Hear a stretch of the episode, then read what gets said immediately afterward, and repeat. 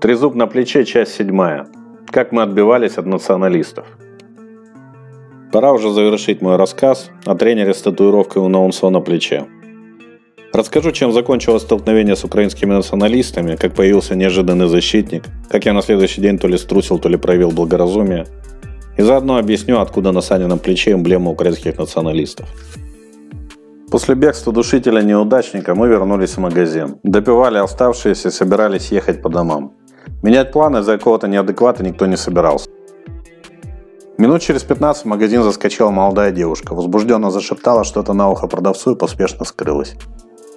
Оказалось, что это была жена активиста ВОЛ «Свобода». Мухтар прибежал к ним домой, взял кухонный нож, замотал в тряпку и сейчас ждет меня на улице, пока его протагеноса собирает силовую поддержку. Я обернулся. За стекло магазина подпрыгивал возбужденный Мухтар и махал рукой. Через несколько минут в магазин зашел незнакомый парень и позвал меня на улицу. Я отказался. Он начал уговаривать, мол, просто надо поговорить. Он сильно нервничал, постоянно облизывал пересохшие губы.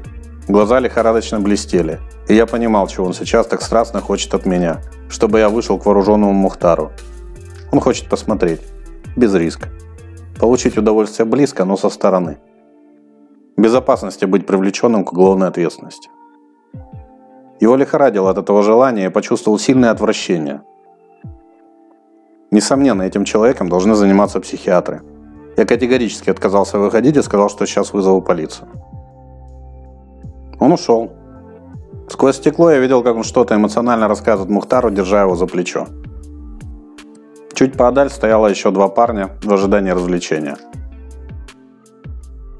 Я смотрел на это, и в моей груди кипели злость, страх и отвращение. Мухтар резко сорвался с места, влетел в магазин и кинулся на меня. Саня резким выпадом сбил его с ног.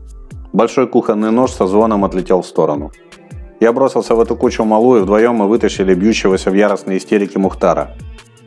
Он выгибал дугой, плевался, его зубы клацали в опасной близости от моего уха. На улице в драку включились еще двое. Третий, тот, что пытался меня выманить, в драке не участвовал. Он бегал вокруг и громко кричал, что я предатель, уезжаю в Крым, враг Украины и тому подобное, пытаясь привлечь внимание прохожих на улице. Единственным человеком на это отреагировавшим стал молодой парнишка лет 16. Он подошел к горланящему активисту и, отсалютовав на пионерский манер, но со словами «Слава Украине», неожиданно экспрессивно заговорил о том, что нельзя оценивать человека по национальности, что и среди русских есть хорошие люди – я был сильно удивлен этой сцене, но слишком занят, чтобы вмешаться. Активист взбесился, заорал. В этот момент ненависть ко мне отошла на второй план. Парнишку он ненавидел больше. Во всей этой неразберихе исчез Мухтар. Может, получил лишку и решил ретироваться. Я даже не понял, как это произошло. Двое активистов в гущу драки не лезли.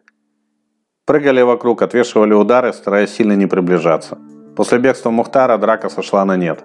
Третий горланищий все еще пытался привлечь внимание окружающих, но уже без огонька. Стычка закончилась синяками, ссадинами и уничтоженной моей любимой футболкой. На следующий день мне позвонил Саня и сказал, что друг Мухтара вызывает меня на разборке. Я подумал и ответил Сане. А зачем? Ну, соберет он толпу. Сам он в драку лезть не будет. Что и кому я этим докажу? А Саня сказал, ну вот и правильно. Откуда взялась татуировка? Все очень просто. В 1989 году в качалке, где занимался Саня, собралась группа украинских националистов. Саня тоже к ним примкнул. Они мечтали о свободной Украине, которая перестанет якобы кормить весь Советский Союз и станет второй Францией. Ничего нового. Саня тоже мечтал. Мы все в то время мечтали о чем-то подобном, только каждый по-своему.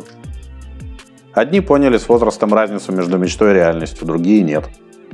Саня не любит Россию, не ностальгирует по Советскому Союзу. Он совсем не против вступления Украины в Евросоюз.